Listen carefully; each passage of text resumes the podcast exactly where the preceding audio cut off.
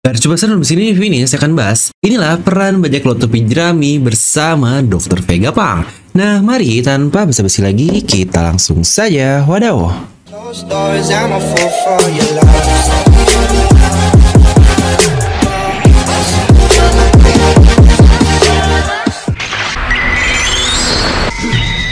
Oke kali ini kita akan bahas kira-kira apa sih yang udah plotkan dengan Luffy dan krunya harus sampai ke Pulau Egghead tempat kediaman Dr. Vegapunk. Di mana beberapa bahasan terkait Vegapunk dan lain-lainnya juga sudah pernah saya bahas di video sebelum ini. Nah kali ini kita akan fokus membahas kira-kira apa aja ya yang akan terjadi di satu pulau luar biasa ini dan ada hubungannya dengan bajak laut topi jerami.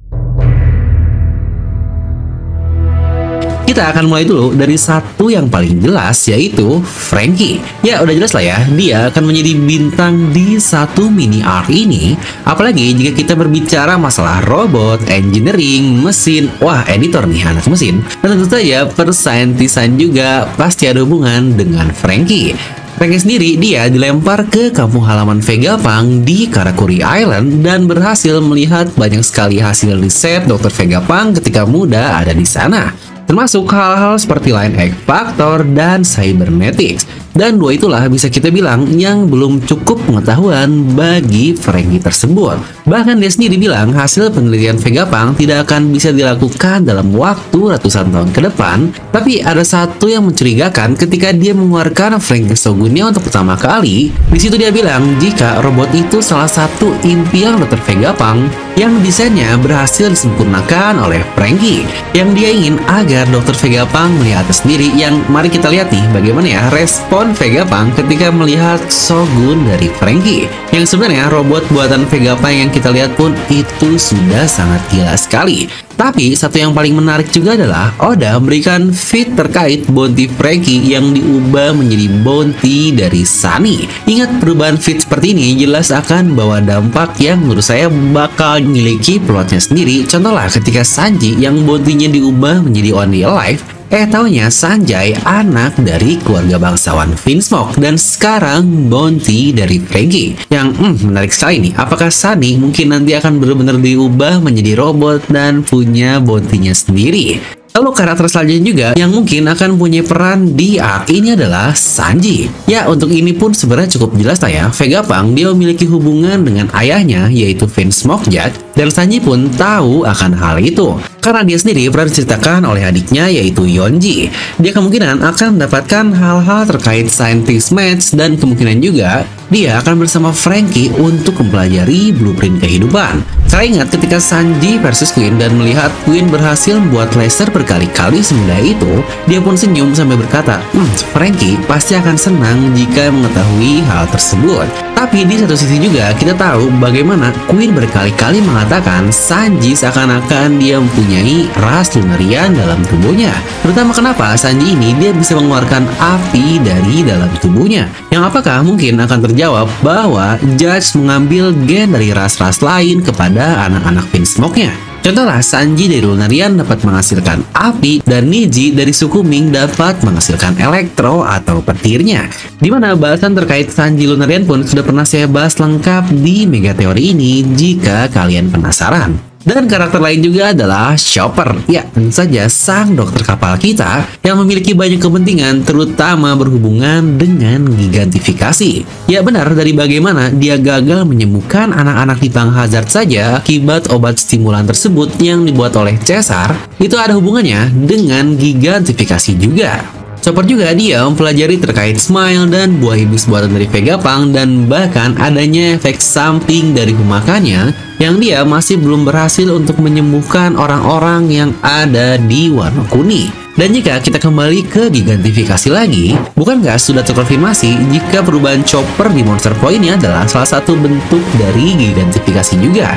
Makanya dia meminta bantuan Caesar untuk mengubah Rumble Ball-nya kan? Nah mungkin di sini dia akan menyempurnakan Rumble Ball-nya lagi yang jangan-jangan nanti gigantifikasi dari chopper akan sangat sempurna yang lagi-lagi peran gigantifikasi ini sangat penting selama cerita One Piece. Lanjut untuk Nami, ya sebenarnya memang tidak banyak sih yang bisa kita hubungkan, tapi dialah orang pertama yang mendengar terkait Vegapunk di bajak laut tepi jerami ketika Kobe bicarakannya dengan Luffy. Karena ingat, Luffy kan tidak akan peduli akan hal-hal seperti itu. Dan pembicaraan yang dengar pun adalah bahwa buah iblis dapat dimasukkan ke dalam benda mati dan bukankah saat ini Zeus ada di dalam benda mati Nami yaitu taknya dan dia mungkin dapat mengimprove hal tersebut. Dan untuk Usopp yang kurang lebih menurut saya ini juga akan mirip seperti Nami. Dia mungkin akan mempelajari cara memasukkan buah iblis ke dalam senjatanya yang wah bukankah ini akan menjadi daya tahan baru bagi Usopp ketika harus bertarung close combat. Dan jarak jauh juga tinggal berubah lagi menjadi ketapelnya dan ya kita tahu lah kemampuan sniper dari Usopp sehebat apa. Atau terkait senjata-senjata sekarang yaitu buah-buahan yang dia pelajari dari Heraklesan dan kalau masalah botanis atau ahli tanaman bukankah itu nyambung ke Mont Blanc Nolan? Dan lagi-lagi kalau Nolan bukankah Usopp pernah bilang jika dia adalah keturunannya yang hmm, menarik nih untuk bahasannya. Nah, di mana untuk karakter-karakter ini sebenarnya tidak banyak berhubungan dengan Vegapunk, contohlah seperti Jinbei. Dia adalah mantan Shichibukai yang ditangkap di Impel di Ark Marineford. Mungkin saja dia akan mempelajari bagaimana Seraphim bekerja karena toh sekarang dia terpisah bersama Luffy dan Chopper. Dan untuk Brook sendiri sebenarnya tidak banyak juga yang saya pikirkan bisa ada hubungan dengan Dr. Vegapunk kecuali dia memakan buah iblis yang sangat unik Yomi Yomi Nomi yang mungkin dia bisa bertanya atau mengetahui bagaimana kerja buah iblis dari Vegapunk. Dan untuk Robin, sebenarnya ini juga adalah karakter yang tidak bisa dihubungkan dengan Dr. Vegapunk karena bedalah antara ilmuwan dan sejarawan. Tapi apakah akhirnya kita akan mengetahui jika Vegapunk juga bagian dari pasukan revolusioner? Di mana mungkin Robin dengan Zoro dan Bone akan mengungkap hal itu juga. Toh bukankah Zoro juga dia memiliki hubungan dengan Bartolomeo Kuma kan? Dan yang terakhir adalah Senjo kita yaitu Lutfi. Ya, satu hal penting dari Luffy adalah yang berhubungan dengan dunia tentu saja buah iblisnya. Dan ingat, Oda pun pernah berkata di SBS dahulu bahwa akan ada profesor yang menjelaskan bagaimana buah iblis akan bekerja. Walaupun itu sudah berapa belas tahun yang lalu ya kalau tidak salah di SBS full 40-an setidaknya Vegapunk pun akhirnya baru dimunculkan pada saat ini.